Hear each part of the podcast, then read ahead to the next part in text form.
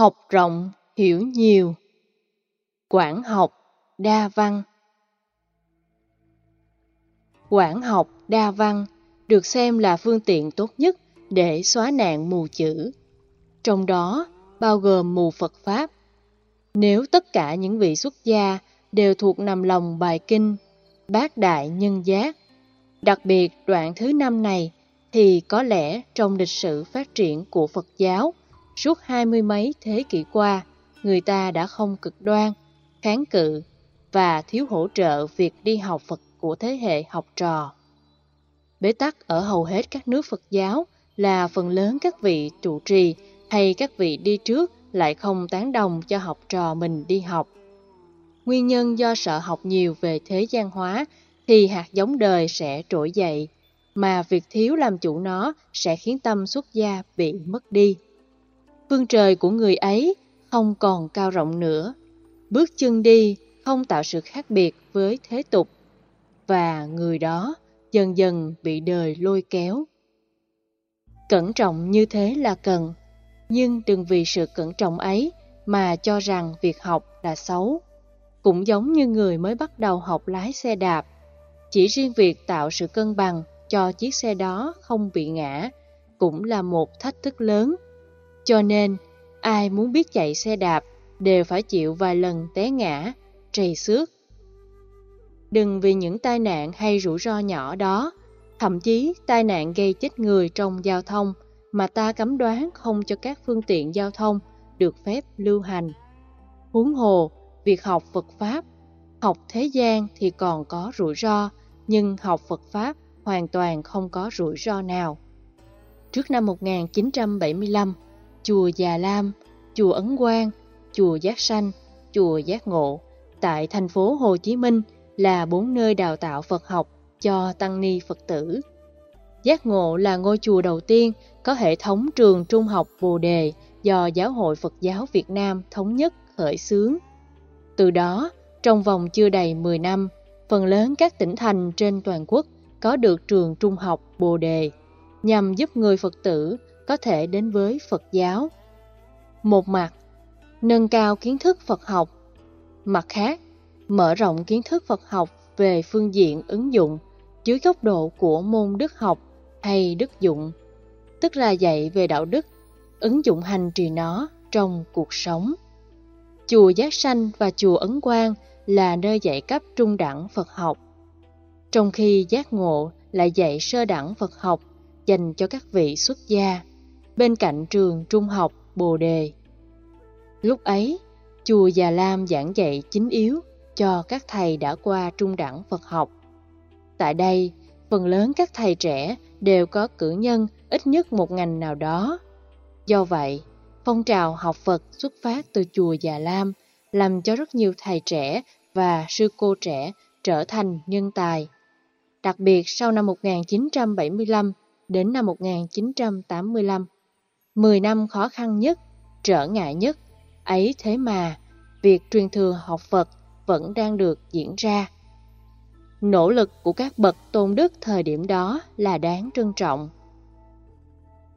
Đến năm 1985, phần lớn các trường Phật học trong nước mới được chấp nhận dưới tác động của Đức Pháp Chủ, Thích Đức Nhuận như là một yêu cầu để Ngài tham gia, dấn thân phụng sự cho Giáo hội Phật giáo Việt Nam.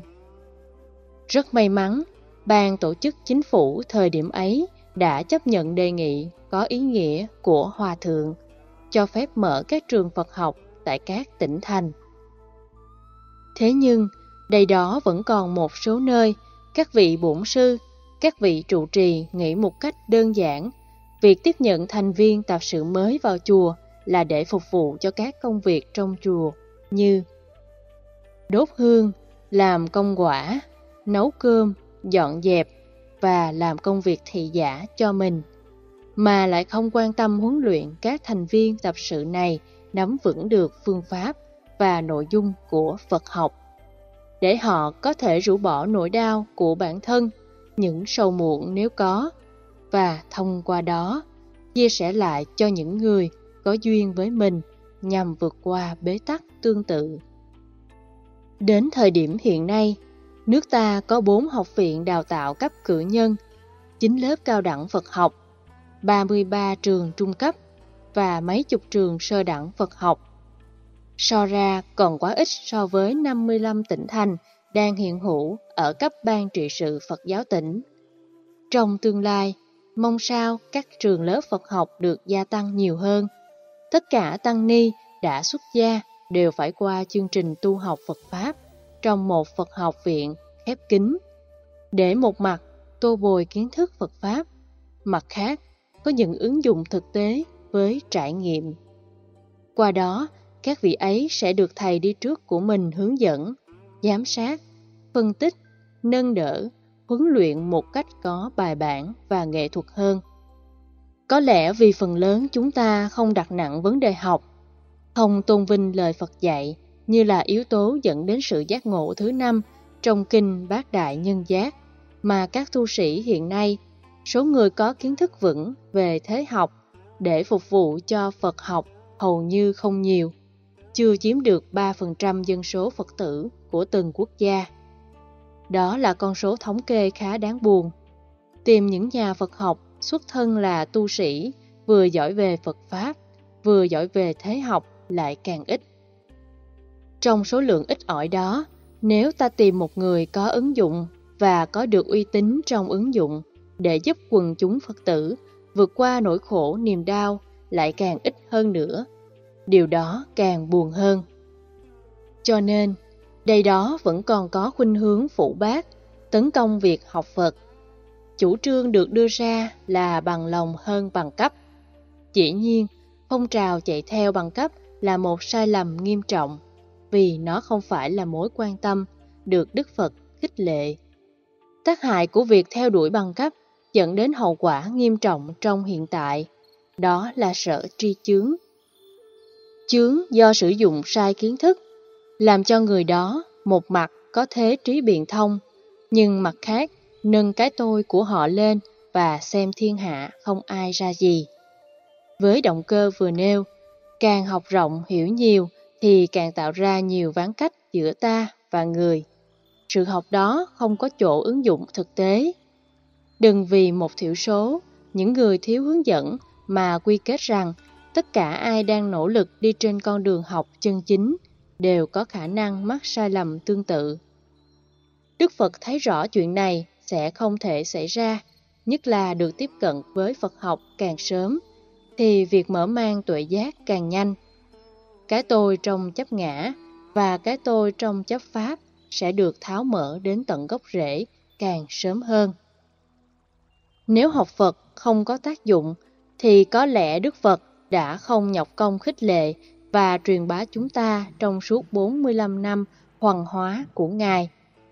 Ngài cũng không phải nhọc công nêu ra bác học đa văn trong bản kinh này. Ngoài ra, trong 37 phẩm trợ đạo, thất thánh tài, bác học đa văn là một trong số đó.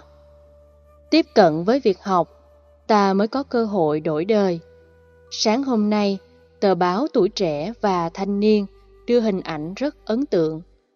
Một người mẹ ở vùng quê đứng dưới nước, với tay đưa gói hành trang cho đứa con của mình đang đứng trên vên trên cầu khỉ để chuẩn bị lên đường trong mùa thi cử vào đại học, cao đẳng. Hành động như thế rất đáng trân trọng. Sau lưng người mẹ đó là hình ảnh ngôi nhà bằng tranh rất thô sơ. Có lẽ, người mẹ thấy rõ rằng cuộc đời của mình sở dĩ lận đận, khổ đau, chân lắm tay bùn là vì không có kiến thức, nên suốt đời quanh quẩn việc đồng án, cơm không đủ ăn. Bên cạnh đó, người mẹ cũng thấy rõ con đường học vấn là lựa chọn đúng đắn để con bà chuyển nghiệp. Người mẹ, người cha như thế có tầm nhìn xa, biết hy sinh và tàn tiện phần chi tiêu của bản thân, mong một cơ hội để cho con mình có tương lai thông qua sự học. Bốn năm trước, khi ông Nguyễn Thiện Nhân được đưa vào vai trò Bộ trưởng Bộ Giáo dục và Đào tạo, chính sách ông đặt ra trong 5 năm đến 10 năm tới, Việt Nam có 20.000 tiến sĩ bằng ngân sách của chính phủ. Vừa rồi, hết nhiệm kỳ, người kế nhiệm đã nâng mục tiêu lên thành 25.000 tiến sĩ cho 86 triệu dân. Phải nói đó là con số quá khiêm tốn. Mặc dù chủ trương ấy tốt, chứ không phải chính sách quốc gia đã sẵn sàng chấp nhận cho một tiến bộ cải cách thuộc ngành giáo dục. Nhưng nhiều người vẫn còn cái nhìn khá xa lạ và thiếu thiện chí về người có văn bằng. Bởi lẽ, một số người mua văn bằng giả, kiến thức không tương thích với những gì họ đã được cấp. Thực ra, việc này chỉ là thiểu số. Trên hành tinh, quốc gia nào muốn phát triển đều phải lấy giáo dục làm đầu. Xóa nạn mù chữ phải được các quốc gia quan tâm trước tiên. Việt Nam, trong thời gian 10 năm trở lại đây, đã rất thành công trong việc xóa mù chữ. Từ năm 1975 đến năm 1990, số lượng người mù chữ ở Việt Nam khá đông. Vậy mà hiện nay, Việt Nam đã vượt xa Ấn Độ, Bangladesh và một số nước châu Phi nghèo khó, bởi vì ta có chính sách hẳn hoi. Mặc dù trước đây là thời kỳ bao cấp trong giáo dục, nhưng nhờ đó mọi người đều có phương tiện được học cấp tiểu học, trung học cấp 2, rồi trung học cấp 3. Ngày nay, không còn bao cấp nữa, nhưng những phương tiện căn bản nhất để một gia đình có thể nuôi con em mình đi học là không quá khó khăn, cụ thể bằng cách nâng cao đời sống kinh tế của người dân. Nạn mù chữ ở Ấn Độ vẫn chiếm khoảng 70%, mặc dù chủ trương xóa nạn mù chữ ở Ấn Độ đi trước Việt Nam 30 năm. Do vì dân đông, do vì nạn phân biệt giai cấp, do tư thù giữa các tôn giáo mà chính sách ấn tượng đó đã không thành công tại Ấn Độ. Như vậy, việc xóa nạn mù chữ giúp đời sống con người được nâng cao hơn. Nỗi khổ, niềm đau, những bất hạnh do thiếu học, theo đó cũng được rút ngắn và hạn chế một cách tối đa. Trong Phật Pháp, giá trị của học còn có ý nghĩa cao hơn thế.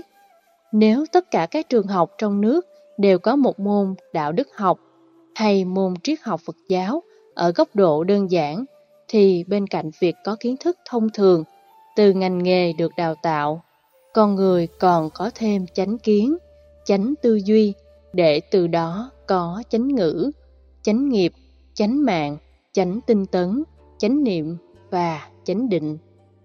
Kế tiếp, việc phát kiến, phát minh, đóng góp cho xã hội và cộng đồng sẽ càng nhiều hơn. Cho nên, vai trò của việc học Phật rất lớn, ta không được xem thường mà phải nỗ lực ủng hộ. Tiếc là những nỗ lực đáng trân trọng như vừa nêu không phải lúc nào cũng được hưởng ứng. Các trường lớp Phật học tại Việt Nam hiện nay không nhận được bất cứ hỗ trợ nào từ ngân quỹ của chính phủ hay Bộ Giáo dục và Đào tạo, cũng như không dễ gì vận động quần chúng Phật tử hưởng ứng vào. Trong khi các hoạt động tín ngưỡng như lễ chẩn tế, lễ trai đàn cầu siêu người quá cố, tiểu tường, đại tường hay các ngày dỗ thì được thực hiện hoành tráng và tốn kém. Phật tử chưa quan tâm đúng mức việc đầu tư cho giáo dục Phật giáo. Học viện Phật giáo Việt Nam tại thành phố Hồ Chí Minh do chúng tôi đang đóng góp với vai trò phó viện trưởng. Nhiều năm trước, các vị tôn đức vận động mỗi tháng được 50 triệu đã là rất quý. Số tiền ấy chỉ vừa đủ trang trải tiền lương, điện nước, trang thiết bị, văn phòng. Hiện nay, số tiền 50 triệu ấy không đủ cho việc chi tiêu khi số lượng sinh viên trước đây là vài trăm, nay đã nâng lên thành vài ngàn. Tương lai gần, số lượng đó có thể sẽ lên 20 ngàn, trong khi tiền ủng hộ vẫn ở mức 50 triệu mỗi tháng. Ngoài ra, vật giá, điện nước, tất cả đều leo thang. Tiếp tục tồn tại như thế không phải là khó, nhưng để phát triển trường Phật học đạt tiêu chuẩn quốc tế thì đó là một thách đố lớn. Thư viện của chúng ta quá nghèo nàn, chỉ bằng phòng của một giáo viên nước ngoài thì lấy đâu có sách hay, sách quý, sách nhiều, đề tài cho sinh viên nghiên cứu. Ta cũng không có phòng đọc, thư viện chỉ có sức chứa khoảng 10 người. Đó mới là nói về học viện, chưa kể đến các lớp trung đẳng hay cao đẳng tại mấy chục tỉnh thành.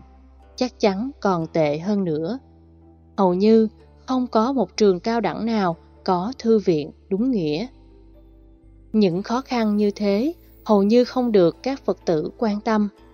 Kiến thức Phật Pháp sẽ giúp ta rút ngắn được nỗi khổ niềm đau và chuyển hóa nó một cách có nghệ thuật.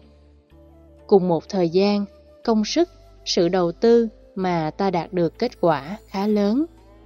Cho nên, khi đóng góp cho giáo dục Phật giáo, thì giá trị của nó sẽ lớn hơn bất kỳ đóng góp nào cho Phật sự. Một trường lớp Phật học ra đời sẽ là nơi đào tạo của vài trăm, vài ngàn vị tăng ni trẻ. Sau này, mỗi người như thế sẽ trở thành một bậc thầy truyền bá chánh pháp cho tha nhân. Sắp tới, học viện phải giải phóng đền bù mặt bằng theo quy định của Nghị định 35 và quy định 17 của chính phủ. Mặc dù đất được nhà nước cấp tại Lê Minh Xuân với tổng diện tích 22 mẫu, nhưng tiền bồi thường hoa màu và di dời theo hai văn bản quy định về đất đai vừa nêu thì ta phải tốn tối thiểu 16 tỷ đồng. Đó là bước 1. Bước thứ hai, ta tiếp tục phải tốn tiền sang lắp mặt bằng vì đây là đất mặn, vàng chua, rất thấp so với mặt biển và thấp so với con đường. Cứ trung bình mỗi mẫu, ta phải tốn 600 triệu đồng để sang lắp. Giai đoạn thứ ba là xây dựng. Xây dựng thì tùy theo thời điểm, vật giá ngày càng leo thang, sắt, xi măng ngày càng đắt đỏ, nên số tiền ta dành dụm chẳng là bao so với số tiền chúng ta cần. Đó là những thách đố đang còn ngổn ngang phía trước. Các trường Phật học khác trên toàn quốc cũng cùng hoàn cảnh hoặc tệ hơn nhiều. Nói như thế không phải để than mà để thấy rõ vai trò của giáo dục là rất lớn. Nếu ta không đầu tư đúng mức và quần chúng Phật tử không hiểu được giá trị của nó thì sẽ không thể nào nối kết một bàn tay, góp phần xây dựng những cơ sở giáo dục để xóa nạn mù Phật Pháp cho người xuất gia, cho Phật tử và cho mọi thành phần nói chung.